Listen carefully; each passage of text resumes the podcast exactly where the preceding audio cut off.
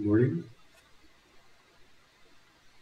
So I'd like to open some conversation about karma. Karma in Sanskrit, kamma in Pali. The law of cause and effect. And I feel it's so important that all of us have some deeper understanding of that. The foundational teaching of all of Dharma. So karma, the law of cause and effect, is first off based on the truth of impermanence. Nothing is permanent. Nothing is fixed. Nothing is reliable. Everything is constantly transforming. No matter what we see, brief, momentary, provisional, unstable, perishing. And of course, that's true across the board. So we think that the weather is the way it is, it's only brief, it's only momentary. We think that we are the way we are, it's brief. Later this afternoon, we'll think differently, we'll feel differently, we'll be in different body positions, we'll be digesting different things, we'll be breathing different air. And then over time, that difference of manifests itself as different people. So that's a basic Buddhist teaching. It's just a basic observation. It's not a Buddhist teaching particularly, it's an observation. So, karma, the law of cause and effect, begins with the isness of this moment. Begins with the isness of this moment, noticing the presence, noticing the way things are, noticing particular experience. And then noticing it changes. Well, the way it changes, the direction of its change, the unfolding of that change is come, come. And it happens in an orderly manner. This moment leads to this moment, leads to this moment, leads to this moment. Bees don't become whales. That's a. You know, that's a over. We'll we'll see. Bees don't become whales. So there's one moment a bee, the next moment is not a whale. There's one moment of a seed, the next moment is not a tree. The One moment of a baby, the next moment is not an old person. You know, there's a there's a an order to it. And an order that accords with situation, accords with the structure, accords with alignment with basic biology. And we might say that that's a natural law. That this moment is predicated on the previous moment and is the antecedent to the next moment. Moment, moment, moment, moment, moment. And in a way, that's what all of Newtonian f- physics is based upon. If we understand the, the series of causes, the series of forces, the series of mechanical changes, then we can understand the outcome, we can predict the outcome. And so, you know, nothing wrong with that. It's a very important view. So that understanding of karma is like a whole series of dominoes. You push one domino, the next domino, next domino, next domino, next domino, until the whole circle So,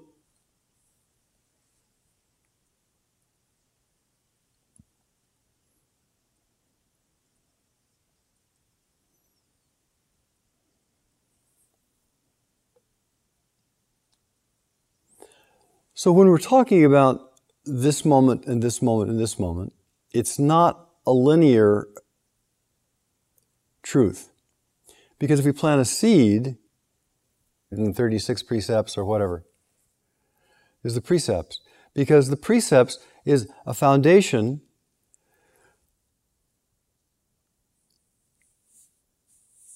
based on karma, based on karma, for a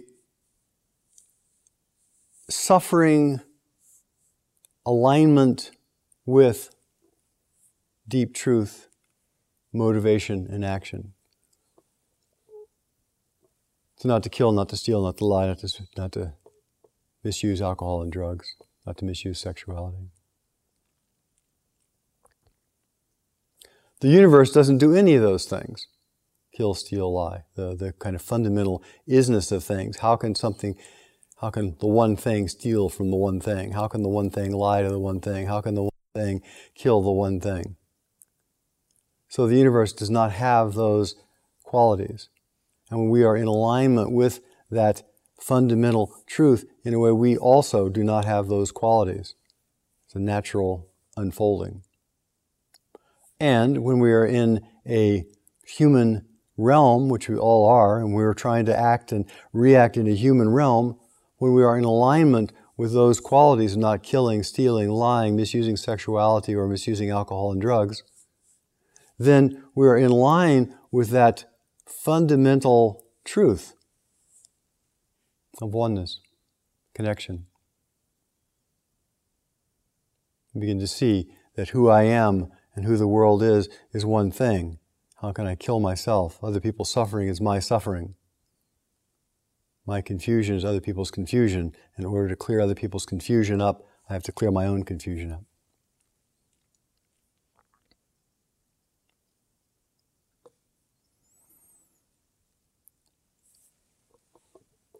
So, the first foundation of karma at every level is the precepts. Because when we're in alignment with the precepts, everybody benefits. The second is that motivation, the second act, activity, not, not the fundamental thing, the second activity is well, what do we want to do with this life? What are our particular skills? What are our particular, you know, knowing ourself? And so to unfold this unique package of karma that we are, this particular unique set of causes and conditions that we are, to unfold them ethically in alignment in the, with, with that particular package so that this moment leads to this moment, leads to this moment, leads to this moment, is part of Dharma also. So, in this moment, with your particular package of karma, we have some choice. We have some choice based upon our motivation. If our motivation is wholeness, if our motivation is inclusivity, if our motivation is kindness, if our motivation is those things that are in line with the fundamental truth of everything is creative and coming forward moment after moment after moment, then this particular iteration of karma will also move forward in a skillful way, not disconnected from the universe.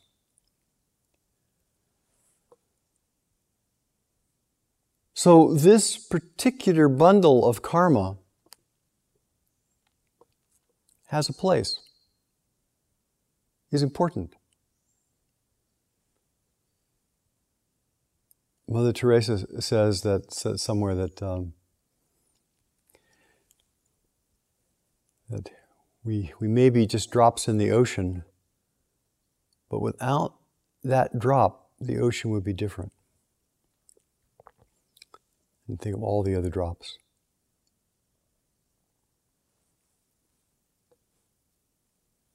So, our motivation, in accordance with our particular package of karma, is important.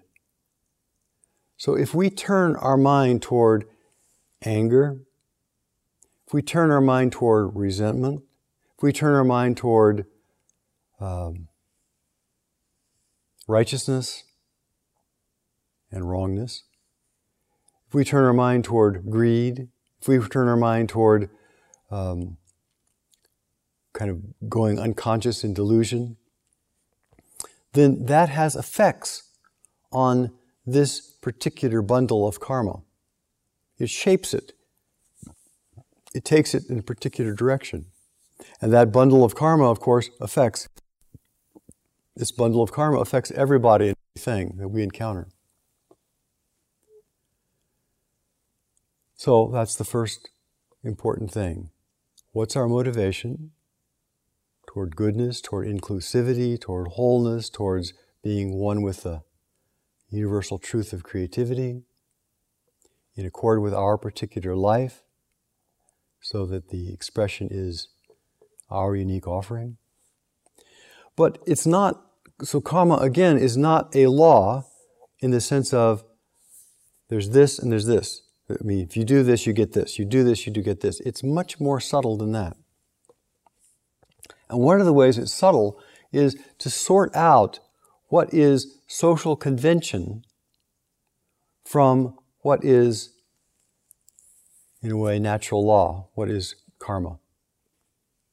Social convention is in Britain, they drive on the left side of the road. And in America, we stop on red. And in Swahili land, they wear no shoes. Social convention is the conventions that we as a human beings, we as human beings have agreed upon and that we have found to be skillful to allow all these disparate people to work together in some way. The fact that we drive on the right side of the road, everybody in the United States drives on the right side of the road, makes it a whole lot easier. Those of you who've been to some foreign countries where ostensibly they drive on the right side of the road according to the law, but nobody does, realizes that, you know, you can be in a highway and going one direction and there'll be 12 cars coming at you, or goats or people or, or, or carts or BMOs or whatever. It's a lot more chaos. So we have social conventions that enable us to live together more skillfully. And those social conventions are not the law of karma. karma. So you might be really in line with the social mores of the particular time, and it has all kinds of bad effects in terms of suffering, in terms of dis-ease, in terms of disrespect. So it's very important that we understand what is a, so, a social convention and what is a law the laws of what we call the laws of the universe, the laws of karma, have to do with truth, with integrity, with creativity, with um, respect, with inclusivity, with the marvelous uniqueness and isness of all things. The law of, the, of social convention might have to do with, well, let's burn witches at the stake, or let's throw lots of people in prison, or let's Let's put bars up so we can keep diamonds, which we just decided were valuable. The universe doesn't care. So we can keep people from taking the diamonds which we decided were valuable, and if they try to take the diamonds we decided were valuable, we decide we're going to punish them by putting them in prison and da, da, da, da. So as we are evaluating these things, we see, okay, well, there's, there's social conventions and it's convenient, it's helpful, it's certainly smooths things out, helps us to help other people when we're in line with those social conventions. But those social conventions do not necessarily lead to good. They do not necessarily lead to wholesomeness, as we see in our culture. Whereas the paying attention to the law of karma, the law of karma, paying attention to the unfolding of this isness in a healthy direction with a motivation of truth and inclusivity, kindness, love, does have a healthy outcome. Now, it's not so simple, obviously. I'm, you know, we're breaking it down. So, you know, if you're you want to be pro-life, and our planet is overpopulated and that population is killing life. Or you want to steal because there are people who are starving and you want to steal something to give to them so they won't starve. Or you want to You know, we've decided as a culture to pay $100,000 for one person's medical procedure and to take that away from improvements to the school system. Killing somebody who might kill others. So it's not as though there is this, this thing, clear thing to do and clear thing not to do, but that's where it comes into discernment of our motivation, discernment.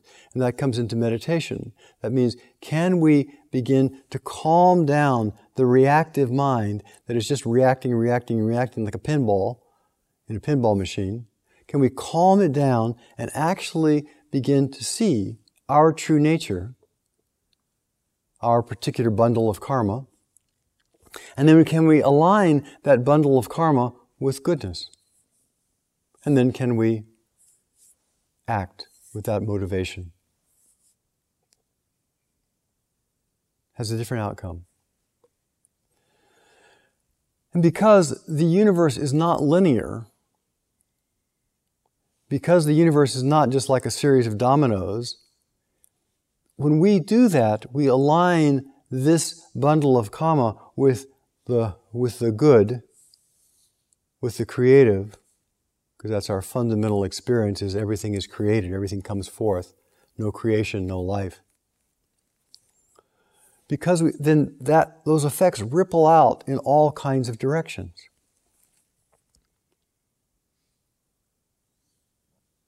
And because this particular bundle of karma that we are sitting in, that we are inhabiting right now, temporary, and permanent.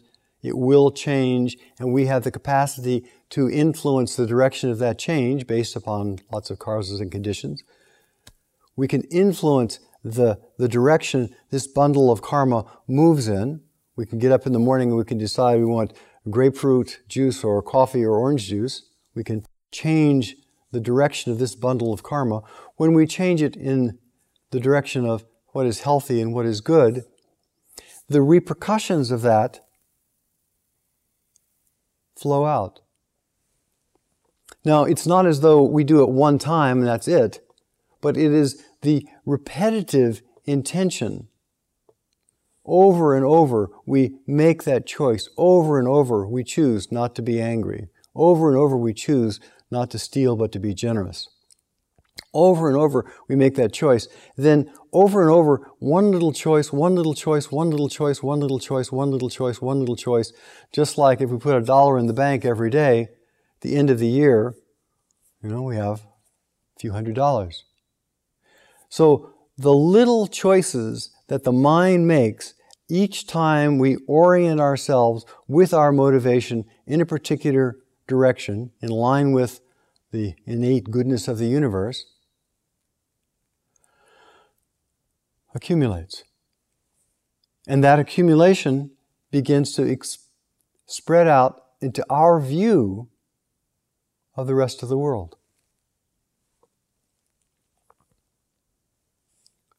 Our view of the rest of the world, and perhaps even the rest of the world.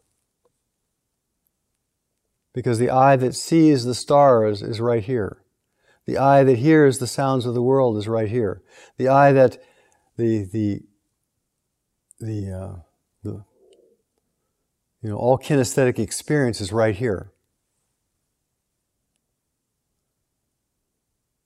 There's no evidence that there's anything out there. No evidence at all, except our minds, you know, swirling thoughts. So when we change with our intention, with our motivation, in alignment with the, the cosmic force for creativity and good, and this bundle of karma moves more and more in that direction, then it changes everything we see, hear, smell, taste, touch, and think. And so by changing, aligning, choosing, to direct this bundle of karma to the good, that choice changes everything, changes the world we live in. And it all boils down to When I'm in a difficult situation, do I turn my mind toward generosity, kindness, appreciation, and skillfulness, or do I turn my mind to resentment, hiding, running away, and anger, freezing, whatever? That little choice that we make over and over and over and over again shapes our lives. So, there's a lot more than just this little snippet I'm giving you. It's worth studying.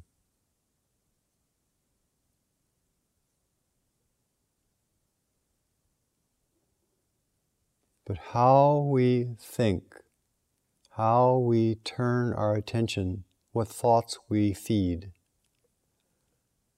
changes the world.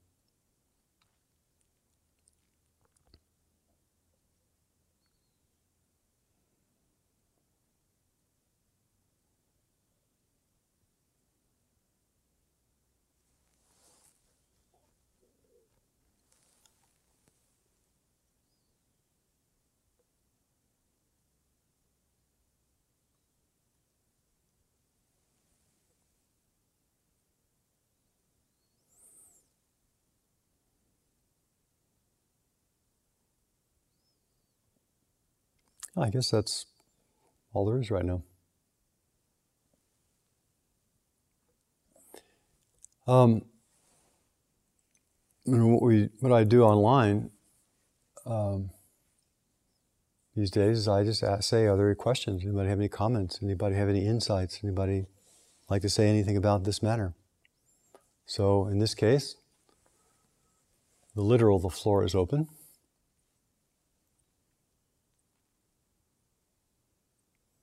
And as we don't, if somebody does want to say something, I'll repeat it for the benefit of the peanut gallery.